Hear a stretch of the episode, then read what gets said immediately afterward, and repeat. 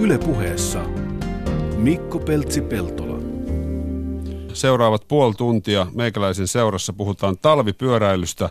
Paikan päällä vieraana pyöräilykuntien verkosto ryn toiminnanjohtaja Matti Hirvonen ja Helsingin kaupungin pyöräilykoordinaattori Reetta Keisanen. Tervetuloa. Kiitoksia. Kiitos. Siinä jo esitettiin äsken kysymys ja sitä on itse asiassa Yle Puheen Shoutboxissakin joku tänään jo kysynyt, että minkä takia talvipyöräilystä on tehty niin vaikeaa? No se on erittäin hyvä kysymys, että monethan onkin sitä mieltä, että ei pitäisi edes puhua talvipyöräilystä, vaan yksinkertaisesti pyöräilystä talvella tai eri vuoden aikoina. Että eihän se loppujen lopuksi ole kovin kummonen juttu, jos asenne on kohdallaan. Niin, ei sitä monesta muustakaan liikkumismuodosta, sitä talvietuliitettä siihen välttämättä tarvi laittaa. Ei, ei. Voitaisiin puhua ihan pyöräilystä, mutta toki meillä on sitten ka- niin kuin kaupungissa ää, talvella enemmän kunnossa pidettävää ja talvihoitoa tehtävänä. Että. No lisääkö tämä pyöräily nimenomaan sitä kunnossa, kunnossapitotyötä? Koska kyllähän jalankulkureitit on myös pidettävä kunnossa. Niin, kyllä. Joo, ei, ei, ei sinänsä, että no, kaupungin tavoitteena on lisätä jalankulkua, pyöräilyä ja joukkoliikennettä, jolloin niinku niidenkin kunnossapitoa pitäisi priorisoida. No onko se talvi, tai pyöräily talvella, puhutaan näin päin, niin jotenkin sitten joidenkin ihmisten mielestä vieläkin eksoottista? No kyllä, ainakin siitä päätelee, että monella työpaikalla kaikkein intohimoisimmat talvipyöräilijät, niin, niin tota, saa joko ihailevia katseita tai sitten sellaista pelon sekasta kummeksuntaa, jos tulee kovalla pakkasella töihin. Ei voi olla totta, tulit se tänäänkin fillarilla. Mun oma semmoinen tähtihetki on, kun mä olin yhdessä ihan toisen firman palaverissa, missä oli paljon pukumiehiä ja sattui olemaan 26 pakkasta ulkona ja mä tulin pyörällä, niin – sain ihailevia ja ihmetteleviä katseita ja mun mielestä siinä ei ollut mitään ihmeellistä. Niin se on jännä, koska meillä kuitenkin Suomessa vaikka hiihto on niin perinteinen laji, mutta et ei niinku pyöräilyssä sit oikeastaan mitään, mitään sen kummallisempaa talvella kuin hiihtämisessäkään, että pipo ja hanskat vaan päähän, niin no, pärjää. No, perityykö se sitten lapsuudesta? Mä, mä en saanut pienenä pyöräillä talvella, mutta kesällä kyllä. Niin, toi on hyvä freudilainen. niin. lähestymistapa. Kyllähän se siis totta on, että, että on enemmän liukkautta ja, ja kylmää tietenkin. Ja en mä nyt sitä perään kuuluta, että jokaisen pitäisi väkisin pyöräillä talvella, mutta ehkä sitä asiaa voisi katsoa vähän sillä tavalla laajemmasta näkökulmasta, että ei se välttämättä tarvitsisi olla niin automaattisen itsestään selvää, että kun tulee vähän kylmemmät, huonommat kelit tai talvikelit, niin sitten pyöräily loppuu ja alkaa vasta keväällä, kun aurinko paistaa. Ja mä tiedän myös ihmisiä, jotka lopettaa pyöräilyn siihen, kun tulee pimeä, eli valo loppuu. Mm. Kyllä, että valot on varmaan se tärkein varuste pyöräilijälle talvella turvallisuuden ja miellyttävyyden kannalta.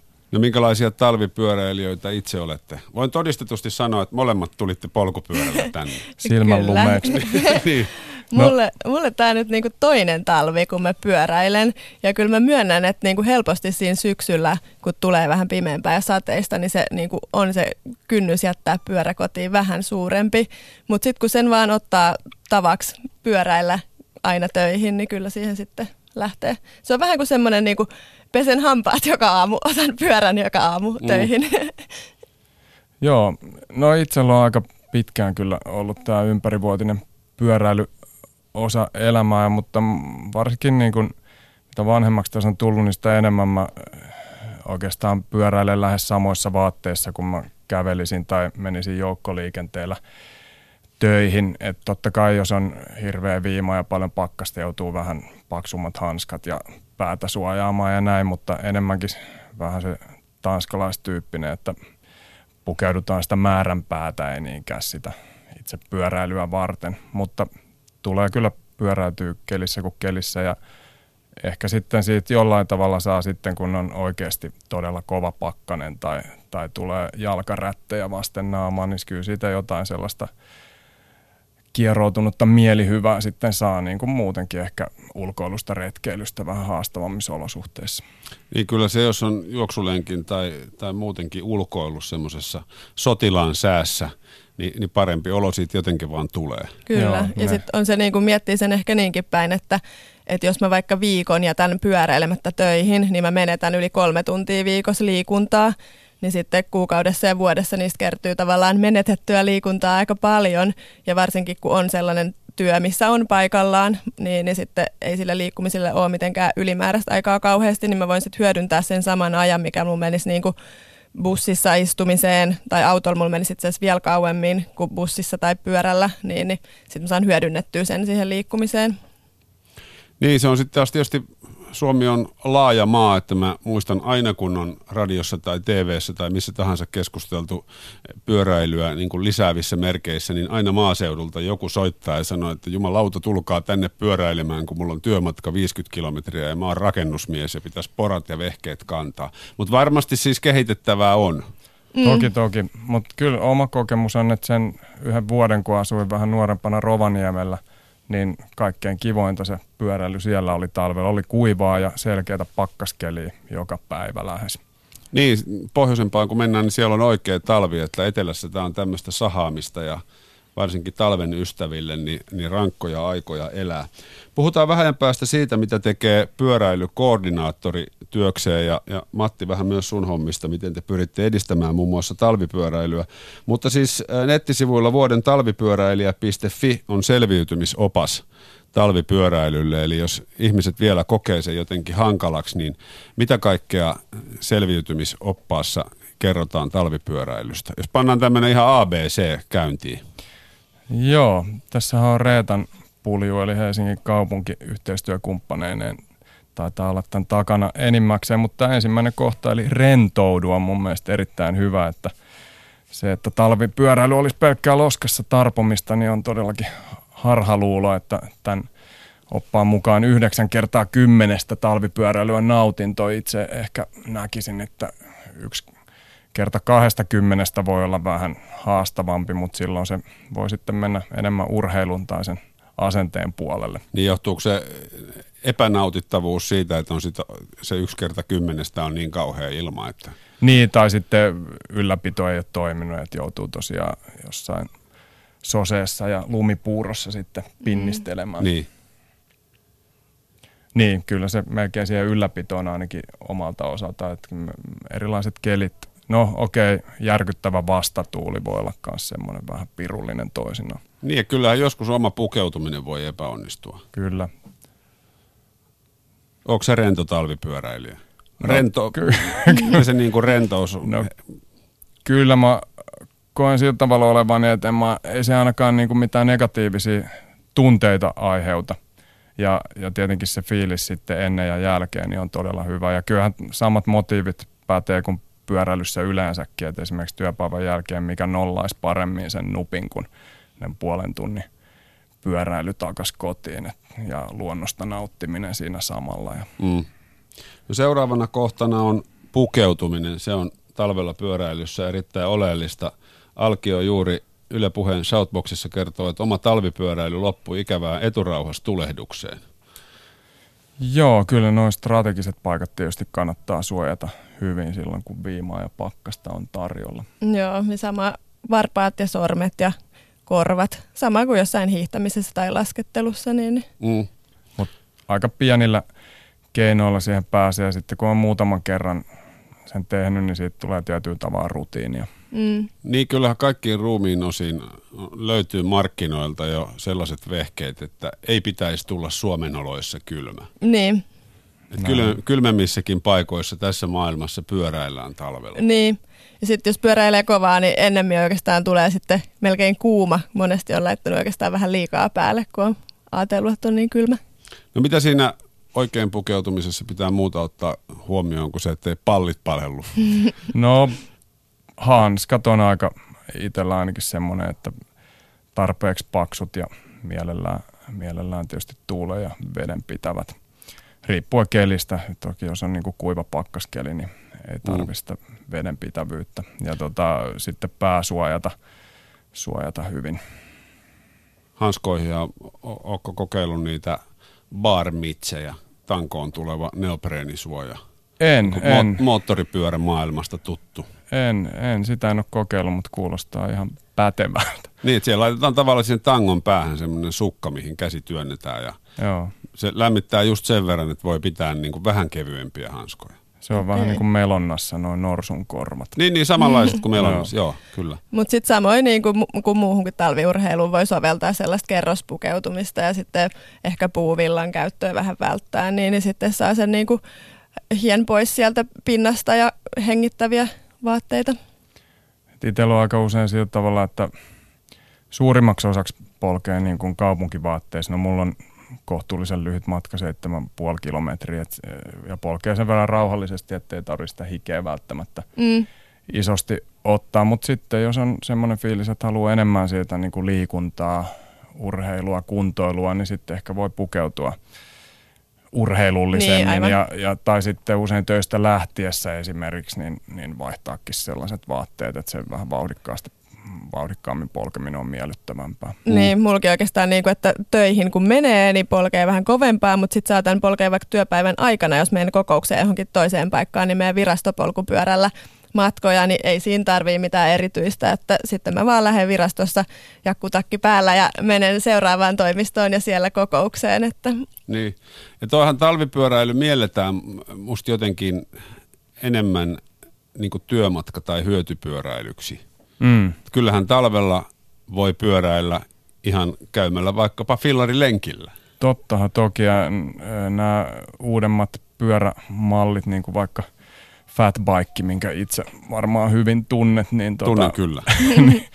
niin, äh, niin sehän on ilman muuta hieno talvipyörä. Ei paljon nastarenkaasta tarvi huolehtia ja voi tehdä lenkkiä melkein missä vaan. ja maastopyöräillä myös. Niin, mä kuulin, että fillariliikkeet suosittelee nimenomaan maastopyöriä, jos aikoo talvella ajaa. Ehkä paksujen renkaidensa ansiosta. Joo, pääsee ehkä vähän helpommin kaikkien töyssyjen yli. Mm. No miten sitten jos jatketaan ABCtä? Pukeutuminen, onko pukeutumisesta vielä jotain, mitä pitäisi ottaa huomioon? Että on kaikki kriittiset paikat su- suojattu. Niin, se tosiaan, että jos, jos tarvii vähän, vähän niin kuin enemmän sitä kelin mukaista pukeutumista, niin ihan perusulkoilu, Niin. vaatetus, kerrospukeutuminen, hanskat, kengät, sukat, pään suojaaminen, ei se, ei se tosiaan mitään salatiedettä ole.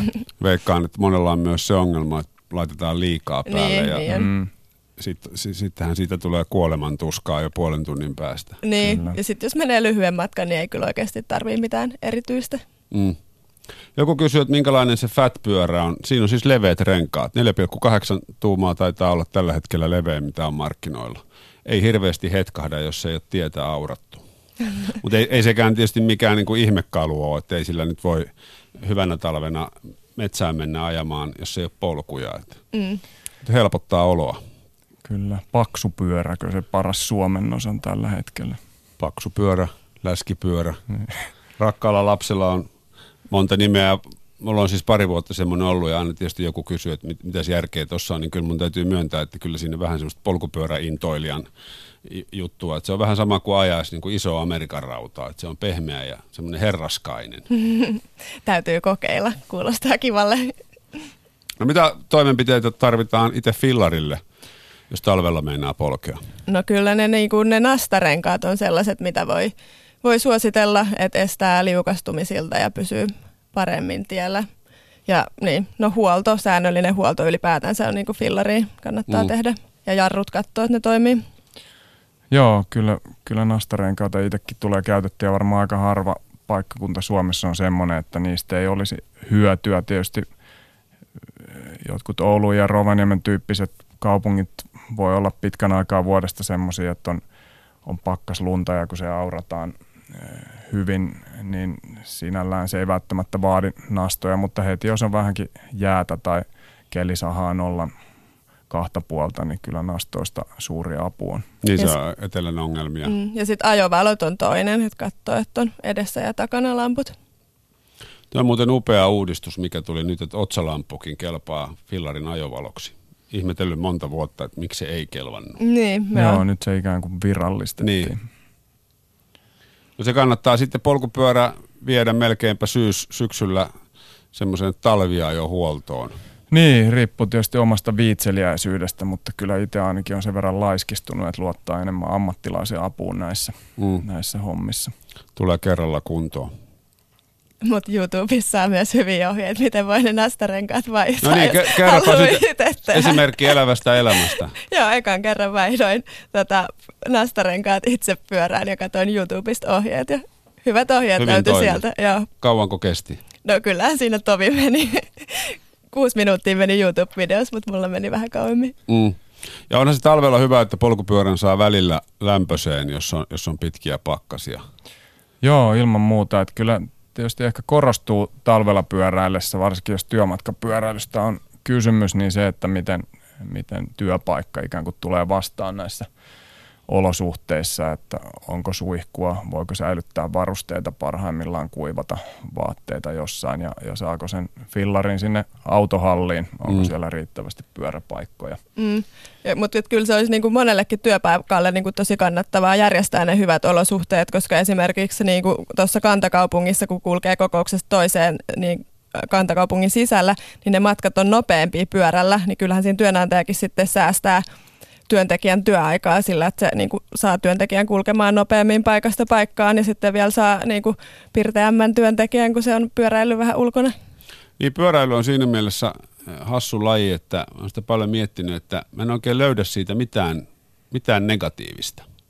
Että tietenkin pyöräilijöitä, niin kuin kaikkia liikkumismuodon käyttäjiä, on moneen junaa ja sieltäkin ne mulkerot löytyy niin kuin kaikista lajeista, mutta mm. itse pyöräilyssä, niin onko siinä mitään huonoa? No kyllä meidänkin kaupunkisuunnittelun niin kuin, kannalta niin kuin kävely ja pyöräily on niin kuin model, molemmat sellaisia, mitä meidän kannattaa todella edistää, koska se niin kuin vähentää melua ja vähentää päästöjä ja sitten toisaalta nostaa kansalaisten terveyttä, jolloin saadaan niin kuin kansantaloudellisia hyötyjä siitä, että on vähemmän sairauksia ja sitten toisaalta saadaan vapautettua ehkä, jos ä, autoilu vähenee ja pyöräily ja kävely lisääntyy, niin saadaan vapautettua autopaikkoja ja sitten tonttipulaan voidaan vastata niin kuin, että saadaan rakennettua lisää, jos vapautuu tilaa. Mutta tehdäänkö tätä pyöräilyn edistämistä eh, autoilijoiden kustannuksella? Nyt autoilijat suuttuu. Kyllä, kyllä mä väittäisin, että jokainen uusi pyöräilijä on myös autoilijoiden etu ja aika moni, monihan meistä on aina sekakäyttäjiä. Mm. Että tosiaan liikenne kaikkinensa kaupungeissa sujuvoituu, mitä enemmän porukka liikkuu pyörällä, koska sitten on autoilijoillekin enemmän tilaa. Joo. Niin, on se ehkä niin kuin enemmän niin kuin puhut, tai kannattavampaa puhua asukkaista ja meistä kaupunkilaisista kuin että on pyöräilijöitä ja autoilijoita ja joukkoliikenteen käyttäjiä, koska tosi monet loppujen lopuksi käyttää useita eri kulkumuotoja. Mm. Mutta se oli ihan sinänsä pysäyttävä, että tämmöinen eurobarometri tuli tuossa muutaman viikko sitten. EU-tasolla oli tarkasteltu liikenteen määriä ja, ja tota, niiden laatutekijöitä, niin 14 prosenttia suomalaisista ilmoitti polkupyörän olevan ensisijainen kulkumuoto Okei. itselle, mikä on todella paljon. Mm. Et, et jos puhutaan ensisijaisesta kulkutavasta, että toki niin kun, todella paljon enemmän ihmiset pyöräilee, mutta, Joo. mutta et se on niin se tärkein. Yle puheessa vieraana pyöräilykuntien verkosto ryn toiminnanjohtaja Matti Hirvonen ja Helsingin kaupungin pyöräilykoordinaattori Reetta Keisanen. No Reetta, mitä se pyöräilykoordinaattori tekee? No, pyöräilykoordinaattori on palkattu tähän tehtävään pyöräilyn edistämisohjelman myötä, joka on äh, vuosi sitten tammikuussa hyväksytty kaupunginhallituksessa ja siinä on määritelty, että lisätään pyöräilyn edistämistä tekeviä, tekeviä töitä Helsinkiin ja ja nyt mun tehtävänä on edistää pyöräilyä Helsingissä ja monenlaisilla eri toimenpiteillä sitä edistetään ja mun tehtävä on vähän toimittaa semmoisena poikkihallinnollisena koordinaattorina ja ehkä nyt mitä ensimmäiseksi sitten on lähtenyt tekemään, niin on tällaiset pyöräilyn taustatiedot, että saadaan ne kuntoon, että voidaan osoittaa mitä hyötyjä meillä on pyöräilystä ja mihin se vaikuttaa ja miten se vaikuttaa. Ja, mutta monenlaista tässä on tehtävää kyllä, ei Eli- lopu työt kesken. Kirstunvartija pitää saada vakuutettua, että pyöräilyyn kannattaa panostaa. No kyllä, joo. No tota, eh, niin toi, toi piti käsitellä. Käyttääkö Helsinki vielä tappajasepeliä? Tästä puhutaan aina, kun puhutaan pyöräilystä talvella. Ja on tämä varmaan monessa muussakin paikassa ollut ongelma. Joo, Reetta taisi tässä mainita, kun ennen lähetyksen alkuun, että, että Helsinki tavallaan siirtyy tähän Vantaan käytäntöön pari vuotta sitten. Elikkä... Joo, no näin, näin mä sain rakennusvirastolta tietoa, että, että olemme siirtyneet tähän rengasystävällisempään sepeliin. Ja kyllähän noin niin renkaatkin alkaa olla, ainakin kalliimmasta päästä olevat Fillarin talvirenkaat, niin pistosuojattuja. Niin, joo. Tietysti halparenkaat tulee sitten vähän jäljessä. Niin, ja toki meillä on niinku, uh, infran osalta uh, yritetään päästä siihen, että meillä on niinku erilliset pyörätiet ja jalkakäytävät, niin sitten samaten tässä kunnossapidossa me voitaisiin yrittää päästä siihen, että olisi erilliset, eri tavalla huolettu uh, jalankulkijoille ja pyöräilijöille ne reitit niin, että pyöräilijöille ei välttämättä tarvitse sitä se peli sitten ollenkaan, mutta se on pitkän tähtäimen tavoite. No, minkä takia Oulu ja Joensuu on Suomessa sellaisia pyöräilykaupunkeja, mitkä aina nostetaan esimerkiksi niin hyvinä, hyvistä pyöräilykaupungeista? No molemmissa on aika pitkät perinteet pyöräilyn edistämisessä. Oulussakin tehtiin ensimmäinen tämmöinen kunnianhimoisempi pyöräliikenneverkkosuunnitelma 72 ja, ja sitä on sitten lähetty määrätietoisesti toteuttamaan. Näissä molemmissa kaupungeissa pyöräillään paljon koko vuoden ja, ja se heijastuu sitten siihen, että myös talvella mm, reilu kolmasosa säännöllistä pyöräilijöistä jatkaa sitä pyöräilyä ja siellä on, on tota tiettyjä vahvuuksia, siellä pääsee keskustaan esimerkiksi Oulussa, niin monesta kohdin auto, autoa nopeammin pyörällä tavallaan tulee oikoreittejä. Mm. Tämä on vähän tämmöinen hollantilaisen – suunnitteluperiaatteen toteutuminen. Ja tota, siellä myös ollaan ylpeitä tästä talvipyöräilykaupungin maineesta ja, ja siitä kulttuurista, mikä sinne on onnistuttu luomaan. Ja siellä ihmiset ei todellakaan pidä sitä mitenkään kovin ihmeellisenä asiana. Että totta kai täällä pyöräillään, on pyöräilty jo pitkään. Mm. Ja, ja, ja onhan se tietyllä tavalla paradoksi, että mitä, suo, mitä pohjoisemmaksi Suomessa mennään, niin sitä enemmän on talvipyöräilyä näin niin, vähän niin. kärjistäen No Joensuu ei ole niin pohjoisessa, mutta on hyvin, hyvin Se on luminen. Siberia, luminen niin, et, tota, äh, siinä mielessä meillä on aika paljon petrottavaa, että jos esimerkiksi Helsingissä ja Lahdessa noin kymmenesosa mm. pyöräilijöistä jatkaa tal- talvella niin. pyöräilyä. Niin. Sitten osittain varmaan on myös siitä niin kuin laadusta, että miten, miten kunnossa pidetään talvella. Et Oulussa esimerkiksi aurauskalusto lähtee jo silloin, kun on yksi, yksi, äh, kolme senttiä lunta ja Helsingistä vasta sitten, kun on viisi senttiä lunta ja Kööpenhaminasta taas lähtee joku yksi sentti lunta, niin sitten voitaisiin ehkä vielä parantaa sitä laatua täällä Helsingissä, niin saataisiin lisää niitä talvipyöräilijöitäkin. Joo, kyllä Oulussa on ilman muuta tämä ylläpito mm. talvella, niin on, on niin kuin maailman luokkaa ja itse asiassa viime vuosina on vaikka Kanadan kaupungeista moni halunnut kuulla, että miten se homma hoidetaan Oulussa. Että Oulu nauttii tällaista jonkunlaisen epävirallisen talvipyöräily maailman parhaan talvipyöräilykaupungin mainetta. Okei, okay, joo. Siitä sieltä olla ylpeä. Tuo on jännä kyllä, toi mitä sanoit kärjistetysti, että mitä pohjoisimmaksi mennään. Joensuu ja Oulu, molemmat semmoisia paikkoja, missä, missä on oikeat talvet. Toki mm. sielläkin välillä viime vuosina rakoilleet, mutta sitten kun on pakkanen, niin on, on kova pakkanen. Mm. Mutta ehkä silleen niin kuin henkilökohtaisesta kokemuksesta taas sit mulle, mulle ainakin itse se niin kuin vesisade on kaikista epämiellyttävin, että sitten ehkä sekin voi olla yksi sellainen syy, miksi täällä talvipyöräillään vähemmän.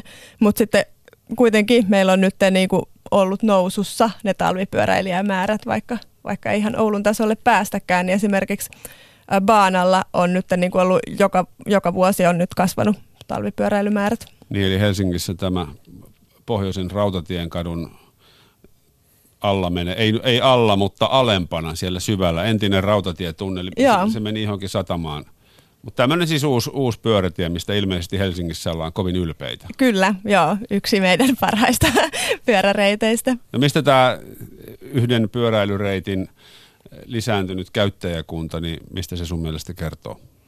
No kyllä se kertoo siitä niin kuin laadukkaasta reitistä ja siitä, että se on nyt niin kuin löydetty se laadukas reitti, että siinä on hyvä pyöräillä, niin se ohjaa sitten niin kuin käyttäjiä sille reitille.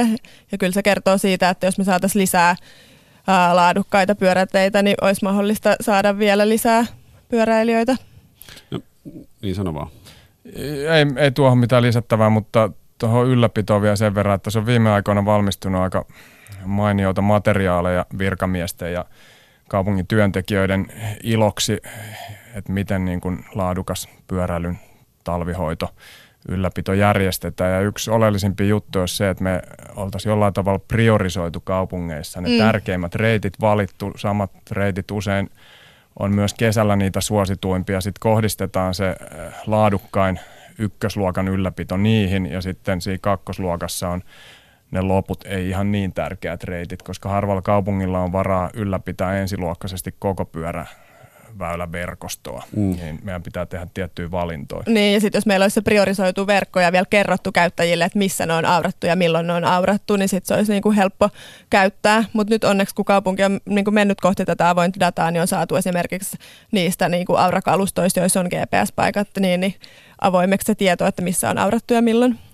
Joo, esimerkiksi Oulussa on jo muutaman vuoden ajan ollut paikallisessa reittioppaassa samantyyppinen kuin pääkaupunkiseudulla tai Tampereella, että joukkoliikenne, pyöräily, kävelyreitit voi sieltä tarkistaa, niin, niin se Oulun reittiopas priorisoi sen suositellun reitin sen mukaan, mitkä pyörätiet on ylläpidetty parhaiten talvella. Ja se tavallaan tulee online se tieto sinne.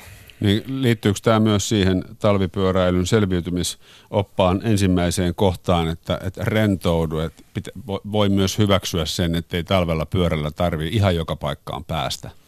Varmasti näin. Mulle tulee ainakin itse joskus mieleen, että hemmetti, että tätä ei ole aurattu koko tietä, mutta sitten toisaalta taas ajattelee, että kyllä mä tosta silti pääsin ja taluttaakin joskus voi. Kyllä. No, mitkä on talvipyöräilyn suhteen sellaiset sellaiset teidän tavoitteet, että olette tyytyväisiä, että ei tarvitse kehittää?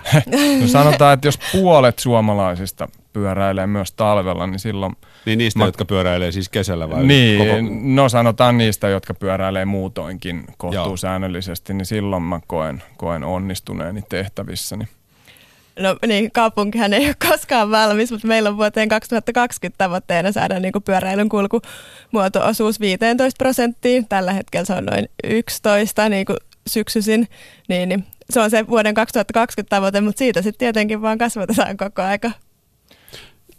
Mutta ehkä niinku talvipyöräilyssä, kuten pyöräilyssä yleensäkin, kannattaa korostaa sitä, että sehän on niinku äärimmäisen miellyttävä tapa tuottaa hyvinvointia – itselle ja siinä sivussa sitten vähän yhteiskunnalle ja ympäristöllekin. Mm. Et, et, tota, niitä, niitä hyviä puolia kannattaa korostaa ja en mä ainakaan henkilökohtaisesti keksi, miksi mä tekisin itselleni sitä palvelusta lähes päivittäin, että mä saan sen virkistyksen ja pienen luontoelämyksen joka aamu ja ilta pyöräilemällä.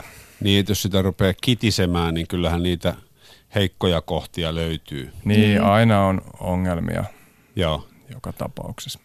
Miten tota turvallisuuspuoli talvella No sen verran, sen vähän mitä asiaa on ehditty tutkia, niin talvipyöräily näyttäisi olevan yhtä turvallista kuin pyöräily yleensäkin.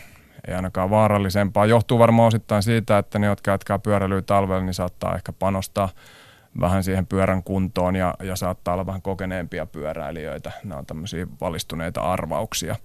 Mutta tota, ei, ei tosiaan niin kuin ole vaarallisempaa ainakaan tilastojen valossa. Joo.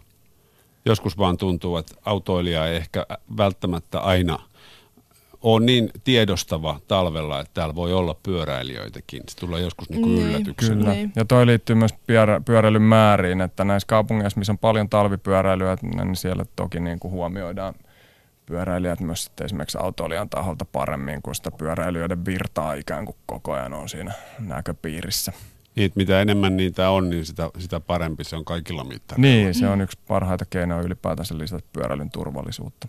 Teettekö te muuten pyörällä työmatkojen lisäksi kuinka paljon pyöräilylenkkiä ihan noin, noin hupimielessä? No jonkun verran kyllä, että aika paljon mä pyrin hyödyntämään sellaisia no, muitakin, muitakin työmatkoja, mulla on muitakin töitä, niin kuljen niihinkin pyörällä ja sitten jos on menossa jonnekin vähän pidemmällekin, vaikka niin kuin kaverin mökille, niin saatan sinnekin hyödyntää sen matkan pyöräillen. Ja Mattikin käy. Kyllä tulee, varsinkin nykyisin kun on puolet lyhyempi työmatka kuin ennen, niin tulee enemmän pyöräytyy sitten ja vapaa-aikana. Hyvä, kiitoksia Matti ja Reetta kun kävitte vieraana. Ylepuheessa Mikko Peltsi-Peltola.